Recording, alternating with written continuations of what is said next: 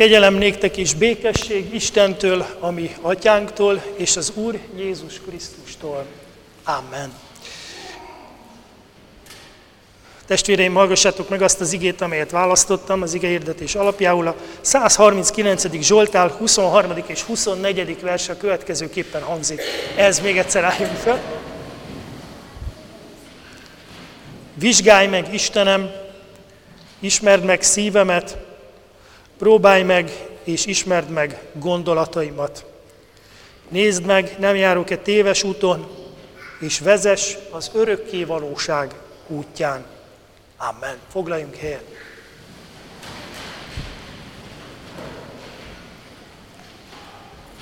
Ugye a képen látszik, hogy mi történik, egy vizsgálat. Egy orvos néni vizsgál egy kislányt. Miért megyünk orvoshoz? Hát ugye ezt még a legkisebb gyerekek is tudják, akik már voltak orvosnál. Azért megyünk orvoshoz, mert valami bajunk van, mert köhögünk, nem működik jól valamelyik szervünk, esetleg lázunk, magas lázunk van, folyik az orrunk, és szeretnénk ebből kikeveredni, és ilyenkor elmegyünk az orvoshoz, orvosnéni vagy orvosbácsi, és megvizsgál bennünket, és megpróbálja megállapítani, hogy mi a baj. Vajon miért van az, hogy egyesek félnek az orvostól? Vannak ilyen emberek, akik félnek az orvostól.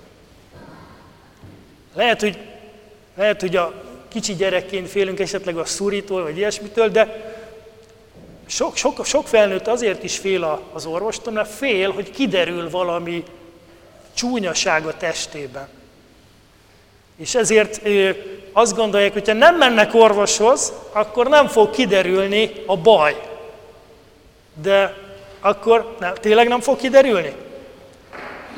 De akkor, akkor később fog kiderülni, és lehet, hogy később rossz, hogyha kiderül.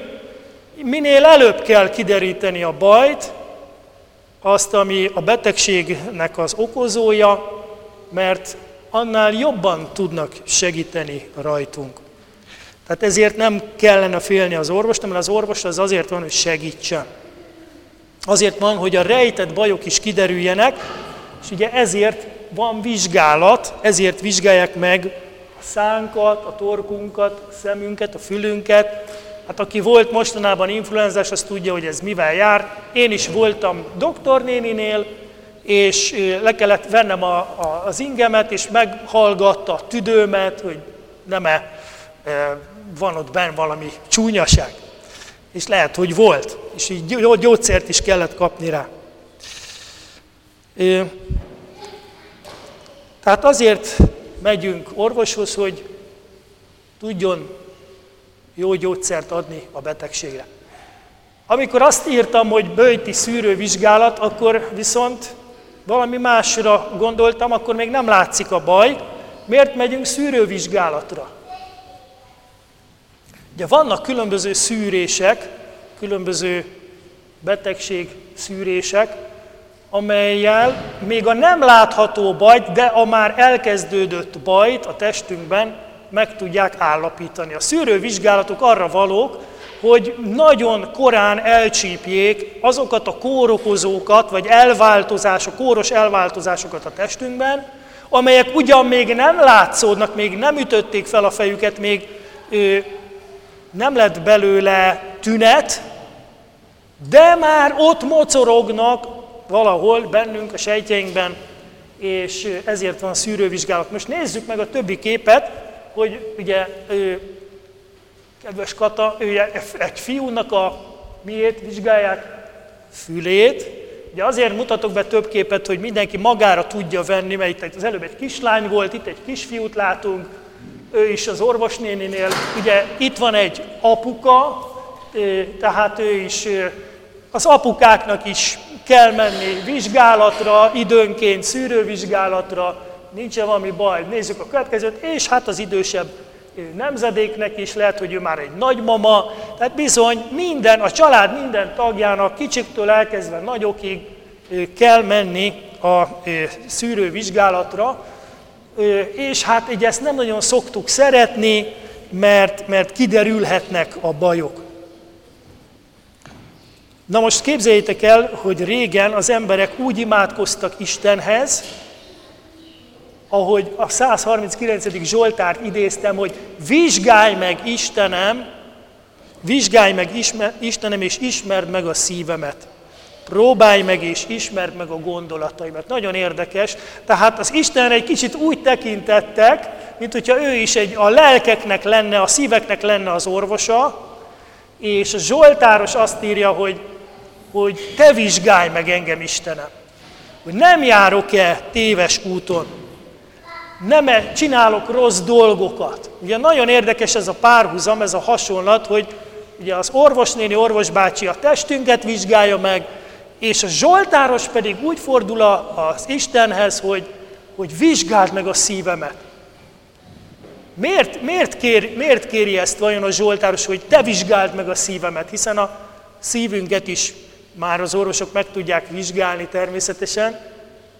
Hát azért, mert ahogy olvastuk az igében, ugye Jézus mondja, hogy a szívből jönnek elő mindenféle csúnya, rossz indulatok, ö, irítség, ö, bűnös gondolatok, ö, tisztátalan gondolatok, gonoszkodások, alattomos dolgok, lopások, és így tovább. Tehát Jézus azt mondja, hogy a szívünkből fakadnak föl az önző, és aztán az abból keletkező bűnös cselekedetek és gondolatok. És igazából Isten az, aki belénk lát. Tehát az Isten látja az indulatainkat, látja a gondolatainkat, azt, ami megfordul a szívünkben és a, az elménkben. Ezért, ezért van, hogy a Zsoltáros az Istenhez fordul, hogy ő vizsgáljon meg bennünket. Na most bőjt időszak van, bőjt időszaka van, és hát ugye kérdés, hogy egy evangélikus mire használja a bőjt időszakot. Mert hogyha katolikusok lennénk, akkor tudnánk, hogy pénteken akkor például hústilalom van, de természetesen nem csak testi bőjt van, és ma a lelki bőjtről kell beszélni, a lelki szűrővizsgálatról kell beszélni. Tehát, hogy a bőjtöt használjuk arra, kedves testvérek, kedves gyerekek és kedves felnőttek, hogy engedjük, hogy az Isten megvizsgálja az életünket, engedjük, hogy belenézzen a szívünkbe és a gondolatainkba, belelásson, mi is úgy imádkozzunk, ahogy a Zsoltáros, hogy vizsgálj meg és ismerj meg engem, Istenem, próbáld meg, vizsgáld meg a szívemet és a gondolataimat hogy nem-e járok téves úton, nincsenek-e rossz gondolataim, vagy ártalmas gondolataim, nincsen valami bosszúvágy bennem, nincsen valami haragtartás a szívemben, valakit ö, ö, legszívesebben egy távoli szigetre kívánnék űzni magamtól, aki a közelemben van, aki, á, akivel állandóan civakodok vagy veszekedek. Bizony még a ö, családban is előfordulnak nehéz dolgok, és veszekedések, és cívódások, és ártalmas gondolatok. Ugye, ezt mindenki talán belátja. És az a fontos, hogy, hogy Isten minket meg szeretne tisztítani ezektől a sokszor még csak ott lappangó, gondolatban ott lappangó ártalmas gócoktól, amik ott vannak a szívünkben és a gondolatainkban, mert hogyha azok növekedni fognak, kedves testvérek, akkor előbb-utóbb nagyobb, nagyobb bajt okoznak. Éppen ezért bőjtben arra a Krisztusra figyelünk, aki meghalt értünk, és azért halt meg, hogy mi a bűneink bocsánatát kapjuk. Éppen ezért bőjtben nagyon sok olyan énekünk van, amely a szenvedő Jézusról szól, a szenvedő és a kereszten meghaló Jézusról, mert pontosan rajta tudunk igazán jól tájékozódni, hogy milyenek vagyunk, milyen az ember.